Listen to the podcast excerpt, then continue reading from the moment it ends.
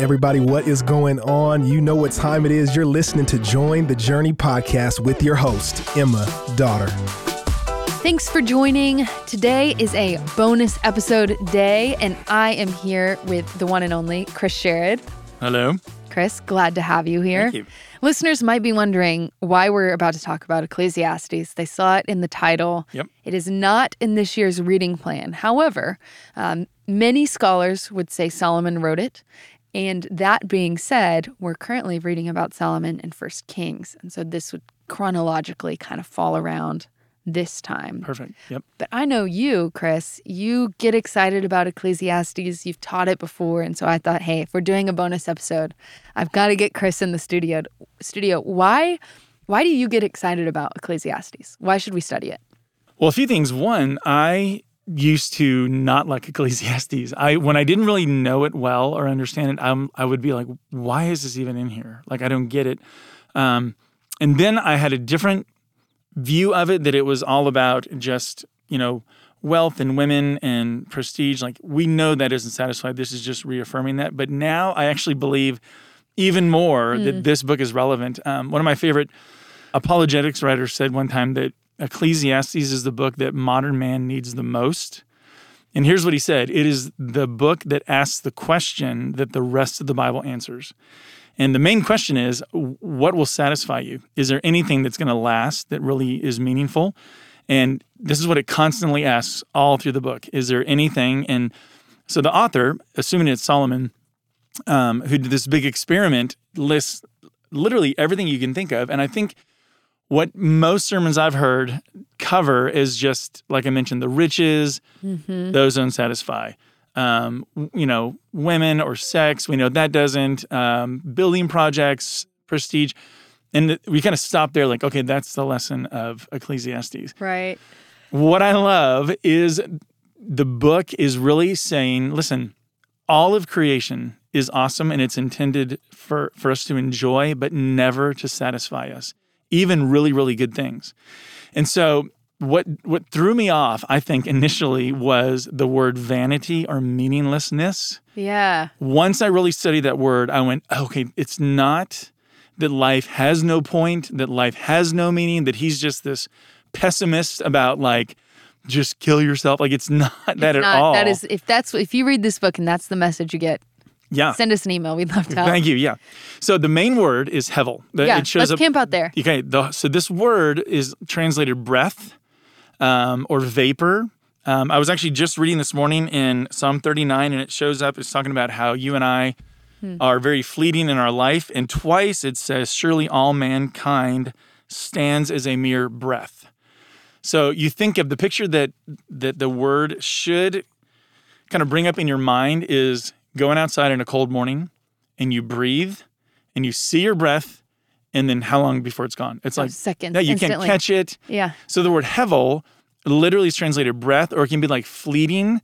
So another common um, verse that we all know where this is used is in Proverbs 31, where it talks about a godly woman, and Yes. it says, "Charm is deceitful, and beauty is hevel." Vain. Yeah, it's vain or fleeting, but literally it's the word hevel. So what you need to think of, like if if I were to read Ecclesiastes chapter one, verse two, okay, in the ESV it says, "Vanity of vanities," says the preacher. Vanity of vanities, all is vanity. The way I need to read that verse is the merest of breaths, the merest of breaths. Everything is a breath. Like it's just gone so fast. And so this is where the book does a really good job of creating in me what it did for me is it made me a joyful realist. And what I mean by that, I'm I'm naturally a uh, a positive person. Glass is always half full, and um, the problem is um, life does not always go great. I think if you read the Psalms, there's a lot of Psalms that complain about unfairness. Um, Ecclesiastes kind of comes in and just goes, listen, you just need to accept this. Like life is fleeting and it's a breath. And it is not like the law of karma that so many of us fall into that Right. you do good things, good things will happen. It's mm-hmm. just, hey, it's not fair. And he just talks about, like, hey, listen, if you're rich or poor, you're going to die. If you have a lot of stuff, a little bit of stuff, or if you're really wise or a fool, we're all going to die. And so, in light of the fact. So there's a great book called Living Life Backwards that talks about Ecclesiastes. And so he says, Ecclesiastes constantly points you to the end and says, listen, death is going to come to everybody. So in the meantime, if you rewind that, how do we live our lives? And over and over and over again, when I got that mentality, you begin to see all through this book that he talks about God, about fearing God, and if you're pleasing God, and God is the one who gave you these things, and um, he's bringing God into the picture. He's just saying, listen, all of these things you should enjoy. Enjoy your wife. He talks about enjoying wine, enjoying the things that God has given you, but just know, young man, because he keeps talking to young men, Right. you're going to give an account. Like you're going to stand before God. So fear God, keep his commandments, but enjoy stuff right now. Like it's okay to enjoy these things, but whatever you're enjoying, remember it's hevel. It's just, it's like trying to grasp. Yeah, it's like trying to grasp the wind he talks about.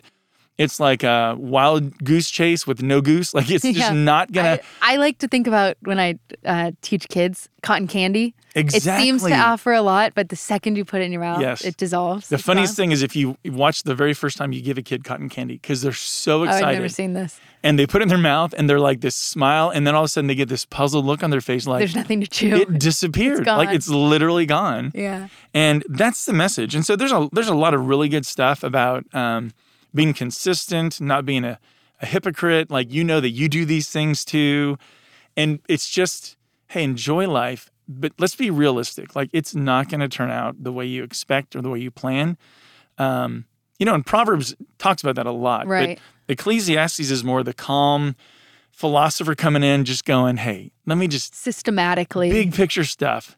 This is going to be fading. This is going to pass. This is going to pass. So, what should you do in light of all that? So, that's reality, but you can be a joyful realist. You can enjoy these things. What, Chris, you kind of alluded to this uh, a little bit ago, but what are some obstacles to study or mistakes people can make when approaching this book? Well, there's a few things. I think that if it was Solomon, it does appear that he was able to do this big experiment later in life when he mentioned uh, all the women. That Sure. We know that he had a whole lot of wives. Right. And, And, so, the, and the resources to and the explore resources. every other category. Exactly, exactly. So when you read about those things, it's it's easy to go, okay, so I need to take that with a grain of salt. That um, Solomon even warned, gave warnings that he himself didn't later, you know, heed about um, foreign women and things like that. Um, but so I need to always remember, like, okay, I want to read this in light of the gospel, in light of the New Testament, in light of what I know is true. That ultimately, I know where the answer is. That none of this will satisfy, only Jesus will. But I think also to not think that so it's just material stuff he's warning about. He's warning about everything is going to fade. Acknowledge. Your body's going to fade. He talks. He has this really good description of, hey, your body's going to die. It's going to fade. He's got some really cool, um, uh, kind of allegorical ways of describing getting old um, that are really fun. But there's a ton of stuff in this book that I think that we that we don't realize these um, idioms. Like there's nothing new under the sun.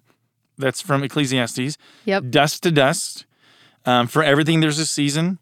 Uh, eat, drink, and be merry. Even a fly in the ointment is in Ecclesiastes. So I think there's more to this book than we realize. But his reminder, I think the biggest thing to remember is what um, he talks about in chapter 3, verse 11 that God has set eternity in our hearts. Yeah. That what he's ultimately saying is listen, the reason all of this stuff is Hevel is because it's it's not going to last. It's God's put eternity in you, and you will always be disappointed, um, even with wonderful things. Enjoy those things, um, but just realize they're always going to just fade. Like literally, all these things can be taken away, can die, and if you find your identity in those things and not in Christ, It's crushing. yeah, it's really crushing. And so you can be, though, I think, a, a, a joyful realist. I love it. Uh, lastly, as, as we wrap up, tips for study. Just good Bible study method.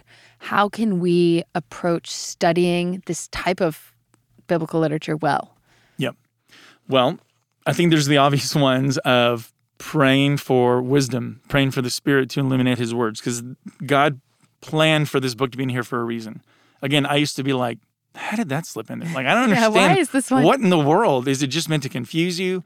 Um, but I think always looking for Jesus as the fulfillment in any of this stuff. That how does Jesus actually um, you know, fulfill this. But then also looking at my own life, okay, so how do I fall for that lie? Because I am probably not going to fall for the lie of, I just want to be a millionaire. I'm going to fl- fall for the lie of the er. I just I don't want to be rich. I just want to be richer than I am. It's not that I've got to be happy. I just want to be happier. You know what I'm saying? Like we we we tend to not notice it's the small things that make my heart you know discontent. Mm-hmm. Um, and then always as you're reading it, balance scripture with scripture and asking yourself again, how how is this fulfilled in Jesus? How does He answer all of these things? Like I mentioned, um, how is He the answer? To all the questions that the book of Ecclesiastes asks. So good, Chris. Thank you for being here. Thanks for sharing. You're welcome. I'm excited for all the listeners to dive in and, and study Ecclesiastes. Me it's too. a great book. And as always, I'm so glad we're all on this journey reading the Bible together. Hey, we want to thank you for listening and we hope you enjoyed the episode. Did you know that you can help support Join the Journey by rating and reviewing this podcast? And if you're willing, we'd love it if you subscribe, because the more you download, the easier it will be for new friends to find the podcast.